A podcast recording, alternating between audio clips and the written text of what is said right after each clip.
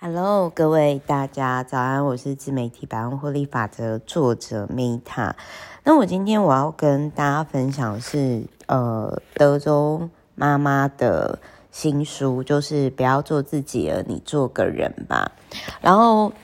这个书名我觉得取得很好，因为它成功的吸引了我购买。那为什么我会购买呢？因为 Meta 就是一直以来都是，就是我就还蛮做自己的。就是应该是说，我会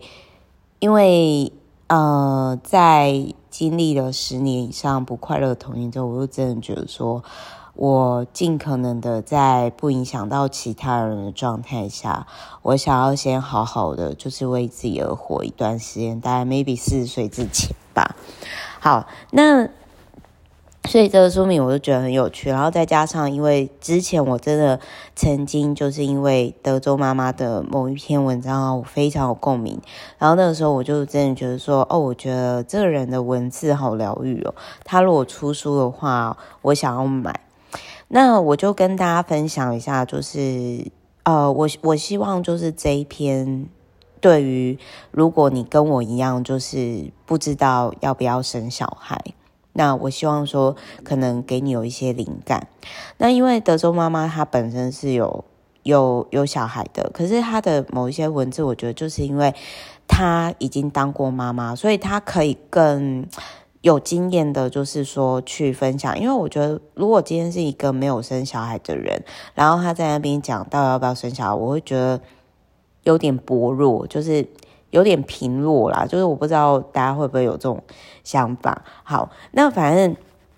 就是呃，我先跟大家分享，就是德州妈妈呢，她其实她有提到说，她的判断就是她给读者的建议是说，你思考一下，你当爸妈会不会快乐，跟当你的小孩子会不会快乐。那我在当时其实我就。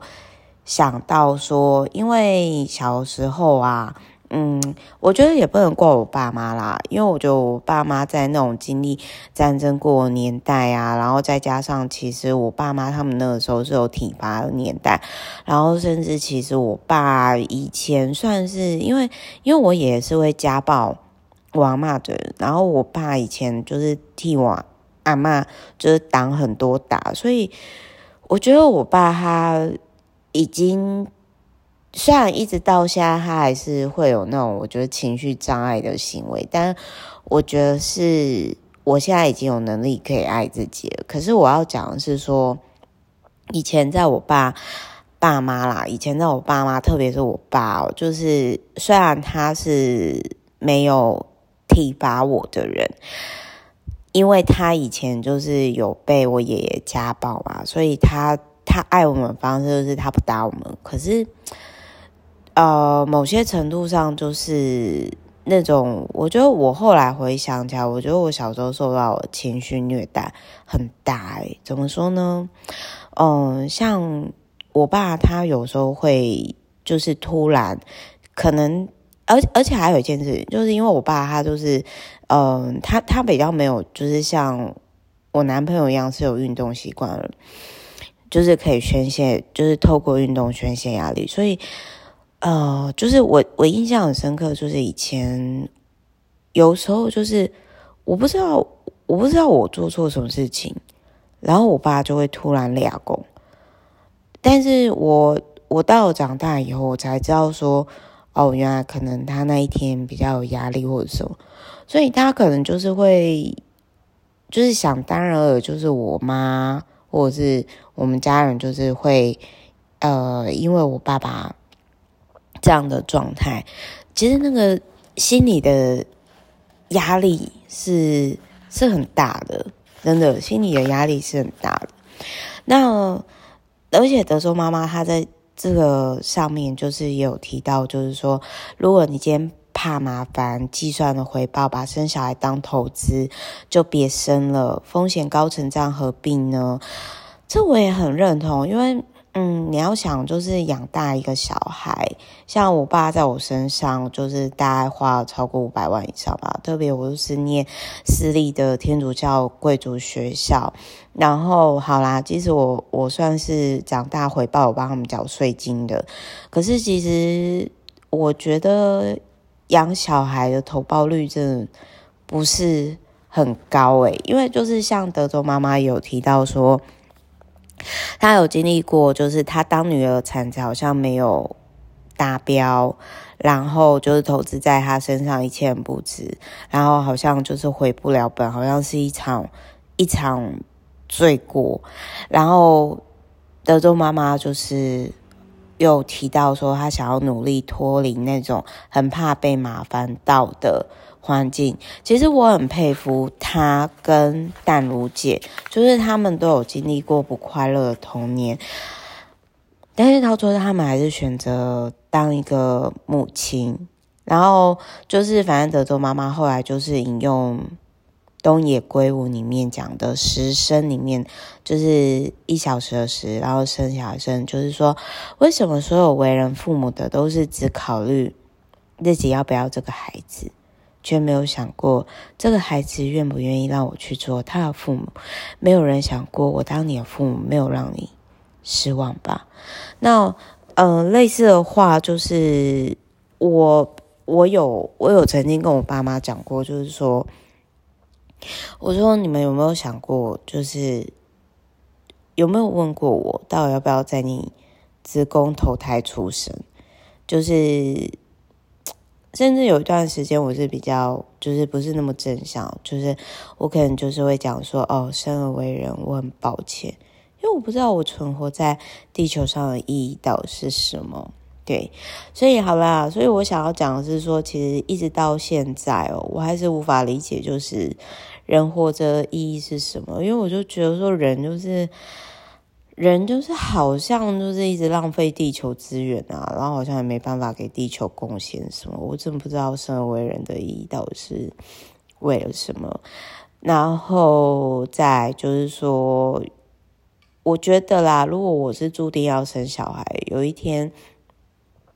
我一定会有那个直觉，只是现在那个直觉没有到。那如果我错过生小孩年龄，我其实也不后悔，反正我就。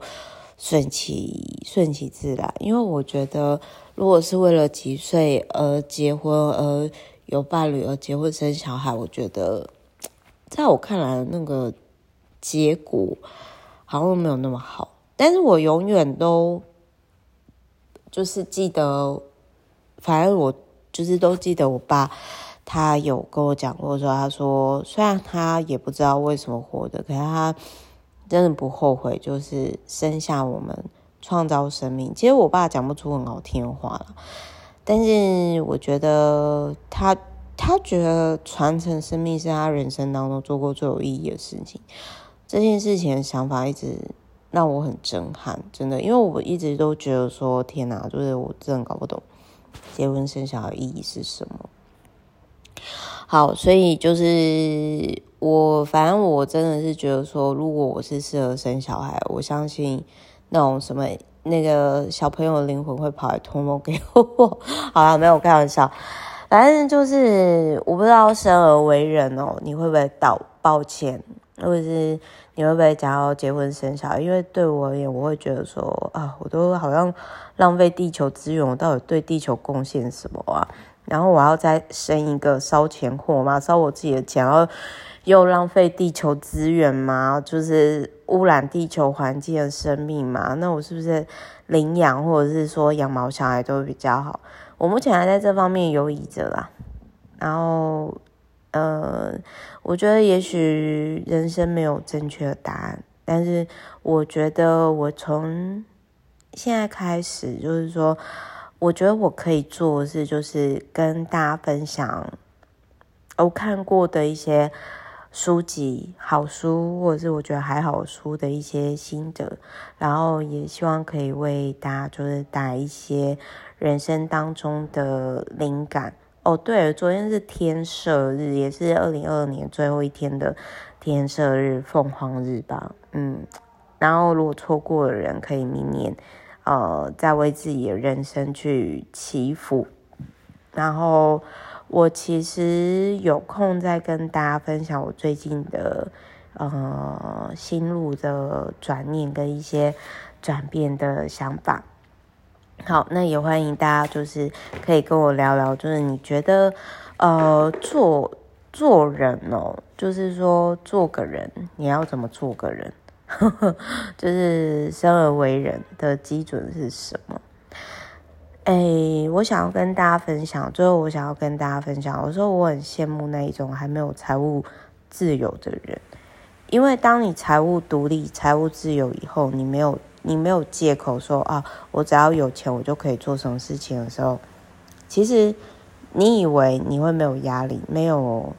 那另外一种。心灵上的压力是另外一种层次的。